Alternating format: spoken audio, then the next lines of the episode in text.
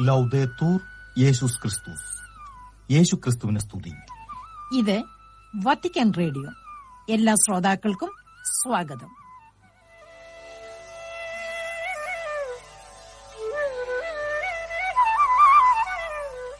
ശ്രോതാക്കൾക്കേവർക്കും നമസ്കാരം. വാർത്തകളാണ് ഈ പ്രക്ഷേപണത്തിൽ ആദ്യം തുടർന്ന് സുവിശേഷ പരിചിന്തനവും കേൾക്കാം.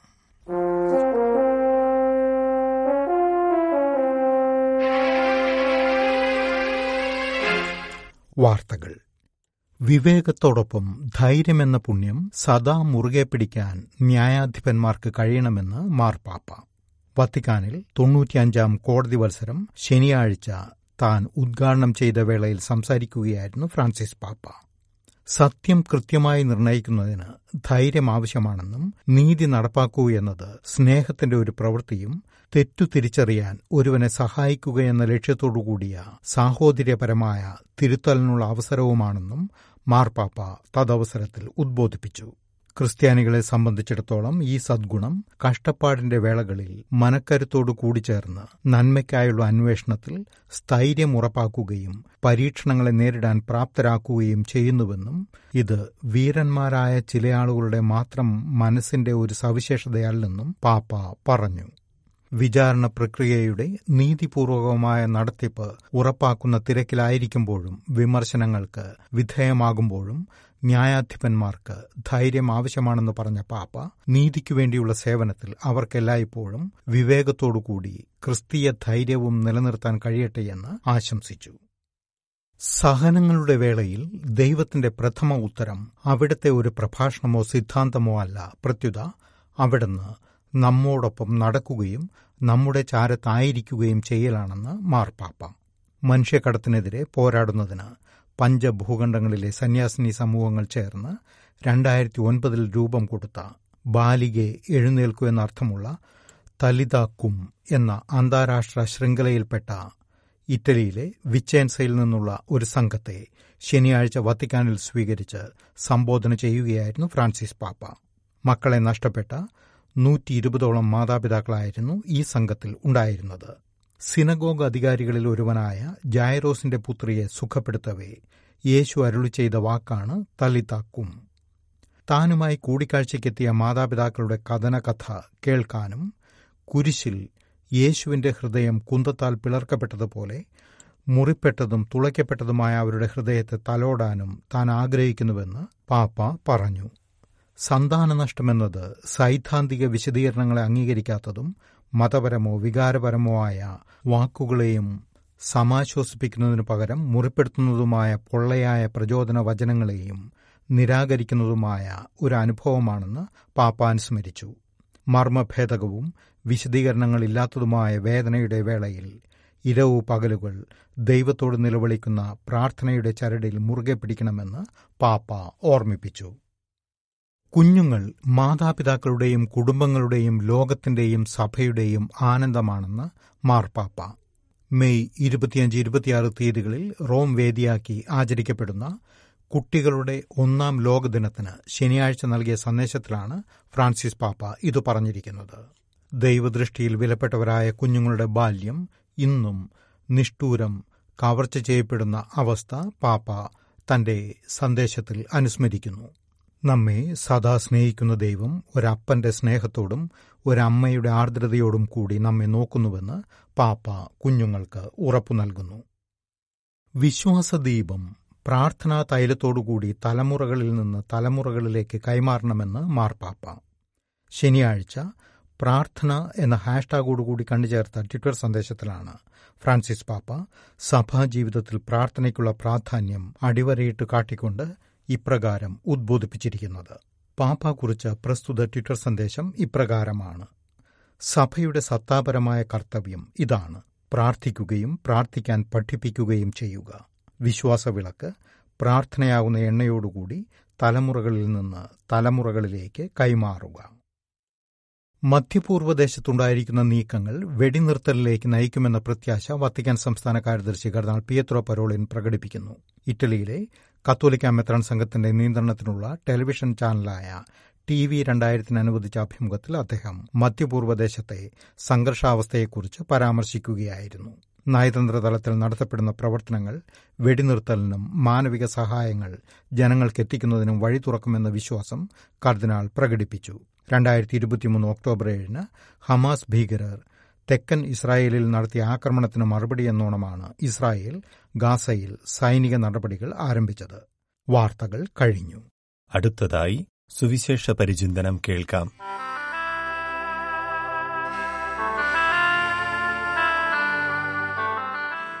സീറോ മലബാർ സഭ ആരാധനാക്രമത്തിൽ നോമ്പുകാലം നാലാം ഞായറാഴ്ചയിലെ വിശുദ്ധ ഗ്രന്ഥ വായനകളെ അടിസ്ഥാനമാക്കിയ വിചിന്തനമാണ് ഇന്നത്തെ സുവിശേഷ പരിചിന്തനത്തിൽ നാം ശ്രവിക്കുന്നത് വിശുദ്ധമത്തായിയുടെ സുവിശേഷം അഞ്ചാം അധ്യായം ഇരുപത്തിയേഴ് മുതൽ മുപ്പത്തിരണ്ട് വരെയുള്ള തിരുവചനങ്ങളാണ് ഈ ഞായറാഴ്ചയിലെ സുവിശേഷ ഭാഗം. ഈശോ മിശിഹായാൽ ഏറെ സ്നേഹിക്കപ്പെടുന്ന പ്രിയ സഹോദരീ സഹോദരന്മാരെ ക്രിസ്തുവിന്റെ പിന്നാലെ സഞ്ചരിക്കുന്ന ക്രൈസ്തവർ എന്ന പേരിനർഹരാകുവാൻ ആഗ്രഹിക്കുന്ന മനുഷ്യർക്ക് മറ്റ് മനുഷ്യരേക്കാൾ അധികമായി തങ്ങളിൽ ഉണ്ടാകേണ്ട ചില മൂല്യങ്ങളെക്കുറിച്ച് യേശു പഠിപ്പിക്കുന്നതാണ്. വിശുദ്ധ മത്തായിയുടെ സുവിശേഷം അഞ്ചാം അധ്യായം ഇരുപത്തിയേഴ് മുതൽ മുപ്പത്തിരണ്ട് വരെയുള്ള തിരുവചനങ്ങളിൽ നാം കാണുന്നത്. വിശുദ്ധ മർക്കോസിന്റെ സുവിശേഷത്തിലും വിശുദ്ധ ലൂക്കായുടെ സുവിശേഷത്തിലും ഇവയിൽ ചില ആശയങ്ങൾ പ്രത്യേകിച്ച് വിവാഹമോചനം സംബന്ധിച്ചും വിവാഹമോചനത്തിനു ശേഷം മറ്റൊരു സ്ത്രീയെ വിവാഹം കഴിക്കുന്നതിനെക്കുറിച്ചുമുള്ള ചിന്തകൾ നാം കാണുന്നുണ്ട്. ക്രൈസ്തവർക്ക് ക്രിസ്തുവിനെ പിഞ്ചൊല്ലുന്നവർക്ക് ഉണ്ടാകേണ്ട ജീവിതവിശുദ്ധിയെക്കുറിച്ച് പഠിപ്പിക്കുന്ന യേശുവിനെയാണ് വിശുദ്ധ മത്തായിയുടെ സുവിശേഷം അഞ്ചാം അധ്യായം ഇരുപത്തിയേഴ് മുതലുള്ള തിരുവചനങ്ങളിൽ നാം കാണുന്നത്. മറ്റൊരു വ്യക്തിയെ മോശമായ ആഗ്രഹത്തോടെ ആസക്തി നിറഞ്ഞ കണ്ണുകളോടെ നോക്കുക പോലും അരുതെന്ന് പഠിപ്പിക്കുന്ന യേശു. പാപഹേതുവാകുന്ന ശരീരഭാഗം കണ്ണാകട്ടെ കൈയാകട്ടെ അത് വേണ്ടെന്ന് വയ്ക്കാൻ ആവശ്യപ്പെടുന്ന അതിശക്തമായ ഒരു വിശുദ്ധിയുടെ അളവുകോലാണ് യേശു ഓരോ ക്രൈസ്തവനും മുന്നിൽ വയ്ക്കുന്നത്. ശരീരമാകെ നരകത്തിലേക്ക് എറിയപ്പെടുന്നതിനേക്കാൾ നല്ലത് അംഗവിഹീനതയോടെ ജീവിക്കാൻ സാധിക്കുന്നതാണെന്ന് രക്ഷയിൽ ആയിരിക്കാൻ സാധിക്കുന്നതാണ് നല്ലതെന്ന് പഠിപ്പിക്കുന്ന ഒരു യേശു. ദൈവം സ്നേഹിക്കുന്ന ഒരുവനും നരകത്തിൽ പതിക്കരുതെന്ന് ആഗ്രഹിക്കുന്ന ദൈവപുത്രൻ തന്റെ പിന്നാലെ കൂടിയ ജനത്തോട് ഇത് വിളിച്ചു പറയുമ്പോൾ യേശുക്രിസ്തുവിനെ ദൈവപുത്രനും നമ്മുടെ ജീവന്റെ നാഥനുമായി തിരിച്ചറിയുകയും അംഗീകരിക്കുകയും അവനെ പിഞ്ചൊല്ലുകയും ചെയ്യുന്ന ക്രൈസ്തവരായ നമ്മെ സംബന്ധിച്ചിടത്തോളം ഈ വാക്കുകൾക്ക് കൂടുതൽ വലിയ ഒരു അർത്ഥമുണ്ട്. ക്രിസ്തുവിന്റെ ശരീരമായ സഭയിലെ അംഗങ്ങളായ നാം ദൈവം വസിക്കുന്ന പരിശുദ്ധമായ ആലയങ്ങളാണ് നാം ഓരോരുത്തരുമെന്ന ഒരു ചിന്ത മനസ്സിൽ കാത്തു സൂക്ഷിക്കണം. ദൈവത്തിന്റെ ആലയങ്ങളാണ്. സഭാഗാത്രത്തിലെ വിവിധ ഭാഗങ്ങളാണ് നാം ഓരോരുത്തരും എന്ന ക്രൈസ്തവ ബോധ്യം നമുക്കുണ്ടെങ്കിൽ നമ്മുടെയും മറ്റുള്ളവരുടെയും ശരീരത്തെയും മനസ്സിനെയും ഒരു ദേവാലയത്തിനുണ്ടാകേണ്ട ശുദ്ധിയോടെ കാണുവാനും ബഹുമാനിക്കുവാനും അവയുടെ മഹത്വം കാത്തുസൂക്ഷിക്കാനും നാം പരിശ്രമിക്കേണ്ടതുണ്ട്. പാപം ചെയ്യാതിരിക്കുക പാപത്തിന് കാരണമാകാതിരിക്കുക വിശുദ്ധിയെ സ്നേഹിക്കുക. ഭാര്യയിൽ ഏതെങ്കിലും തെറ്റുകണ്ട് ഒരുവന് അവളോട് ഇഷ്ടമില്ലാതായാൽ ഉപേക്ഷാപത്രം കൊടുത്ത് അവളെ വീട്ടിൽ നിന്ന് പറഞ്ഞയക്കാൻ പഴയ നിയമചിന്ത അനുവദിക്കുന്നത് നിയമാവർത്തന പുസ്തകം ഇരുപത്തിനാലാം അധ്യായത്തിൽ നാം വായിക്കുന്നുണ്ട്. അതുവഴി വിവാഹമോചനത്തിന് നിയമസാധുത നൽകുകയാണ് പഴയ നിയമം ചെയ്യുന്നത്. എന്നാൽ വിശുദ്ധ മത്തായിയുടെ സുവിശേഷത്തിൽ യേശുവാകട്ടെ ഏതെങ്കിലും തെറ്റുകൊണ്ടോ ഇഷ്ടക്കുറവ് മൂലമോ ഭാര്യയെ ഉപേക്ഷിക്കാൻ അനുവദിക്കുന്ന പഴയ നിയമത്തിനപ്പുറത്തേക്കു ചെല്ലുന്നതാണ് തന്റെ നീതിയെന്ന് പഠിപ്പിക്കുകയാണ്. പരസംഗം നിമിത്തമല്ലാതെ ഭാര്യയെ ഉപേക്ഷിക്കുന്നവൻ അവളെ വ്യഭിചാരിണിയാക്കുന്നു എന്ന് യേശു പറയുന്നു. മത്തായിയുടെ തന്നെ സുവിശേഷം പത്തൊൻപതാം അധ്യായം ഒൻപതാം വാക്യത്തിലും ഇതേ ഉദ്ബോധനം ആവർത്തിക്കപ്പെടുന്നത് നാം കാണുന്നുണ്ട്. വിശുദ്ധ മർക്കോസിന്റെ സുവിശേഷം പത്താം അധ്യായത്തിൽ ഈ ഒരു കാഴ്ചപ്പാടിൽ നിന്ന് കൂടുതൽ കടുത്ത ഒരു നിലപാടാണ് യേശു സ്വീകരിക്കുന്നത്. അവിടെ ക്രിസ്തു പറയുന്നുണ്ട് ഭാര്യയെ ഉപേക്ഷിച്ച് മറ്റൊരുവളെ വിവാഹം ചെയ്യുന്നവൻ വ്യഭിചാരം ചെയ്യുന്നു. ഭർത്താവിനെ ഉപേക്ഷിച്ച് മറ്റൊരാളെ വിവാഹം ചെയ്യുന്നവളും വ്യഭിചാരം ചെയ്യുന്നു. വിശുദ്ധ ലൂക്കായുടെ സുവിശേഷം പതിനാറാം അധ്യായത്തിലും ഏതാണ്ട് ഇതിനോട് സമാനമായ ഒരു ചിന്തയാണ് നാം കാണുന്നത്. വിശുദ്ധ മത്തായിയുടെ സുവിശേഷത്തിൽ പരസംഗം വിവാഹമോചനത്തിനു കാരണമായി സ്വീകരിക്കാമെന്ന ഒരു ചിന്ത യേശുവിന്റേതായി അവതരിപ്പിക്കുന്നത് മതപരിവർത്തനങ്ങളുമായി ബന്ധപ്പെട്ടതാണെന്നാണ് ചില വിശുദ്ധ ഗ്രന്ഥ പണ്ഡിതന്മാർ പറയുന്നത്. അടുത്ത ചാർച്ചക്കാരുമായുള്ള ശാരീരിക ബന്ധം യഹൂദർക്ക് അനുവദനീയമല്ലായിരുന്നുവെന്ന് ലേവ്യരുടെ പുസ്തകം പതിനെട്ടാം അധ്യായത്തിൽ നാം വായിക്കുന്നുണ്ട്. എന്നാൽ വിജാതീയർക്ക് ഈ നിയമങ്ങൾ ബാധകമല്ലായിരുന്നു.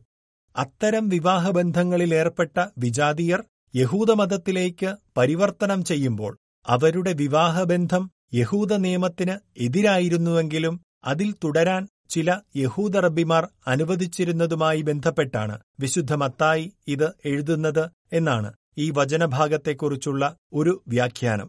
പരസംഗമെന്ന ഒരു ഒഴിവു മാത്രം വിവാഹമോചനത്തിന് അനുവദിച്ചു കൊടുക്കുന്നതും ഇതുപോലെ ക്രൈസ്തവ വിശ്വാസത്തിലേക്ക് കടന്നുവരുന്ന വിജാതീയരെ കൂടി മനസ്സിൽ കണ്ടുകൊണ്ടാണ്. അതുകൊണ്ടുതന്നെ വിവാഹമോചനമെന്ന ഒരു ചിന്തയ്ക്ക് എതിരായുള്ള യേശുവിന്റെ പ്രബോധനങ്ങൾക്ക് ഇത് എതിരല്ല എന്നാണ് കണക്കാക്കുന്നത്. സ്ത്രീ പുരുഷ ബന്ധത്തിന്റെ പ്രത്യേകിച്ച് ഭാര്യാഭർത്തൃബന്ധത്തിന്റെ വിശുദ്ധിയും വിവാഹത്തിന്റെ അഭേദ്യതയുമാണ് യേശു വചനത്തിലൂടെ നമ്മെ ഓർമ്മിപ്പിക്കുന്നത്. നിസ്സാര കാര്യങ്ങൾക്കു വേണ്ടി തന്റെ ജീവിത പങ്കാളിയെ തള്ളിപ്പറയുകയോ ഉപേക്ഷിക്കുകയോ ചെയ്യരുതെന്ന് അവരുടെ ജീവിതത്തെ വിലയില്ലാത്തതായി കണക്കാക്കരുതെന്ന് യേശു ഓർമ്മിപ്പിക്കുന്നു. പരസ്പര വിശ്വസ്തതയോടെ പരസ്പരം അംഗീകരിച്ചും വളർത്തിയും ബഹുമാനിച്ചും ജീവിത പങ്കാളിയുടെ അന്തസ്സും മാന്യതയും ഉയർത്തിപ്പിടിച്ചും വിവാഹിതർ മുന്നോട്ടു പോകേണ്ടതിന്റെ ആവശ്യകതയാണ് ഇവിടെ യേശു എടുത്തു പറയുക. ഒരു ക്രൈസ്തവനു വേണ്ട ജീവിതവിശുദ്ധിയെക്കുറിച്ച് തിമോത്തിയോസിന് എഴുതിയ രണ്ടാം ലേഖനം രണ്ടാം അധ്യായത്തിന്റെ ഇരുപത്തിയഞ്ച് മുതലുള്ള വാക്യങ്ങളിൽ വിശുദ്ധ പൗലോസ് ഓർമ്മിപ്പിക്കുന്നത് നാം കാണുന്നുണ്ട്. യുവസഹജമായ മോഹങ്ങളിൽ നിന്ന് ഓടിയകലുക പരിശുദ്ധ ഹൃദയത്തോടെ കർത്താവിനെ വിളിക്കുന്നവരോട് ചേർന്ന് നീതി വിശ്വാസം സ്നേഹം സമാധാനം എന്നിവയിൽ ലക്ഷ്യം വയ്ക്കുക. തിന്മയുടെ പ്രലോഭകനായ പിശാജിന്റെ അടിമകളായിപ്പോയവരോട് സുബോധം വീണ്ടെടുത്ത് സത്യത്തിന്റെ പാതയിലേക്ക് തിരികെ വരാൻ അനുതപിക്കാൻ പൗലോസ് ആവശ്യപ്പെടുന്നു. ദൈവമാണ് ഈയൊരു അനുതാപം നൽകുന്നത്. സൗമ്യതയോടെയും ക്ഷമയോടെയും മറ്റുള്ളവരോട് പെരുമാറാനും ക്രൈസ്തവമായ ജീവിതത്തിന്റെ ഉന്നത സാക്ഷ്യം നൽകാനും നമുക്കോരോരുത്തർക്കും കടമയുണ്ടെന്ന് ഓർക്കാം. ഓരോ ക്രൈസ്തവനും ഉണ്ടായിരിക്കേണ്ട ജീവിതവിശുദ്ധിയിലേക്കും മൂല്യങ്ങളിലേക്കുമാണ് തിരുവചനം നമ്മെ ക്ഷണിക്കുന്നത്. ശാരീരികവും മാനസികവുമായ വിശുദ്ധിയിൽ ജീവിക്കാൻ ക്രിസ്തു പഠിപ്പിച്ചു തരുന്ന സത്യത്തിന്റെയും നന്മയുടെയും മാർഗത്തിൽ സഞ്ചരിക്കാൻ നമുക്കോരോരുത്തർക്കും കടമയുണ്ട്. സോതോമിലെ ജനതയെപ്പോലെ അന്യന്റെ ഭാര്യയെ മോഹിച്ച ദാവീദിനെപ്പോലെ പാപത്തിന്റെ ആത്മാവിനാൽ നയിക്കപ്പെടാനല്ല വിശുദ്ധിയോടെ സ്വർഗത്തെ ലക്ഷ്യമാക്കി ജീവിക്കാൻ പഠിപ്പിക്കുന്ന ദൈവാത്മാവിനാൽ നയിക്കപ്പെടാനാണ് നാം വിളിക്കപ്പെട്ടിരിക്കുന്നത്. ദൈവം വസിക്കുന്ന ആലയങ്ങളാണ് നാമെന്ന ബോധ്യം നമ്മുടെ ജീവിതങ്ങളെ മെച്ചപ്പെട്ട രീതിയിൽ ക്രമപ്പെടുത്താൻ നമ്മെ സഹായിക്കട്ടെ. പാപങ്ങളെയും പാപകാരണങ്ങളെയും ഒഴിവാക്കി വാക്കുകളിലും പ്രവൃത്തികളിലും ജീവിതത്തിലും വിശുദ്ധിയുണ്ടാകട്ടെ ദൈവഹിതത്തിനനുസരിച്ച് ജീവിക്കുവാനും മറ്റുള്ളവർക്ക് നന്മാതൃകയായി മാറുവാനും നമുക്കേവർക്കും ഓരോ ക്രൈസ്തവർക്കും സാധിക്കട്ടെ. ജീവിതവിശുദ്ധിയുടെ യാത്രയിൽ വിശുദ്ധ യൗസേപ്പിന്റെയും പരിശുദ്ധ അമ്മയുടെയും ജീവിത മാതൃകകളും പ്രാർത്ഥനകളും നമുക്ക് തുണയാകട്ടെ. ദൈവം നമ്മെ സമൃദ്ധമായി അനുഗ്രഹിക്കട്ടെ. സീറോ മലബാർ സഭ ആരാധനാക്രമത്തിൽ നോമ്പുകാലം നാലാം ഞായറാഴ്ചയിലെ വിശുദ്ധ ഗ്രന്ഥ വായനകളെ അടിസ്ഥാനമാക്കി മോൺസിഞ്ഞോർ ജോജി വടകര പങ്കുവച്ച വചനവിചിന്തനമാണ് നിങ്ങൾ ഇതുവരെ ശ്രവിച്ചത്.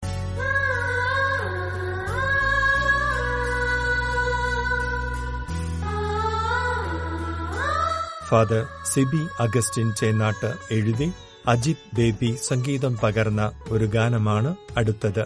ആലാപനം സിസ്റ്റർ സിജിന ജോർജ് ും.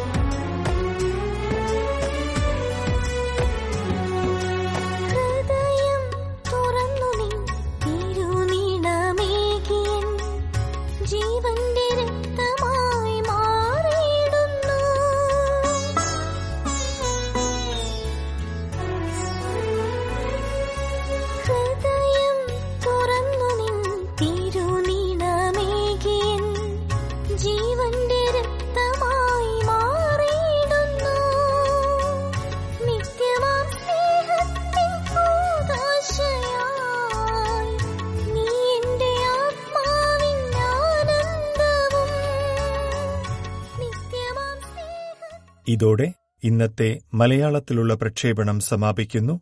ശ്രോതാക്കൾക്കേവർക്കും നന്ദി നമസ്കാരം.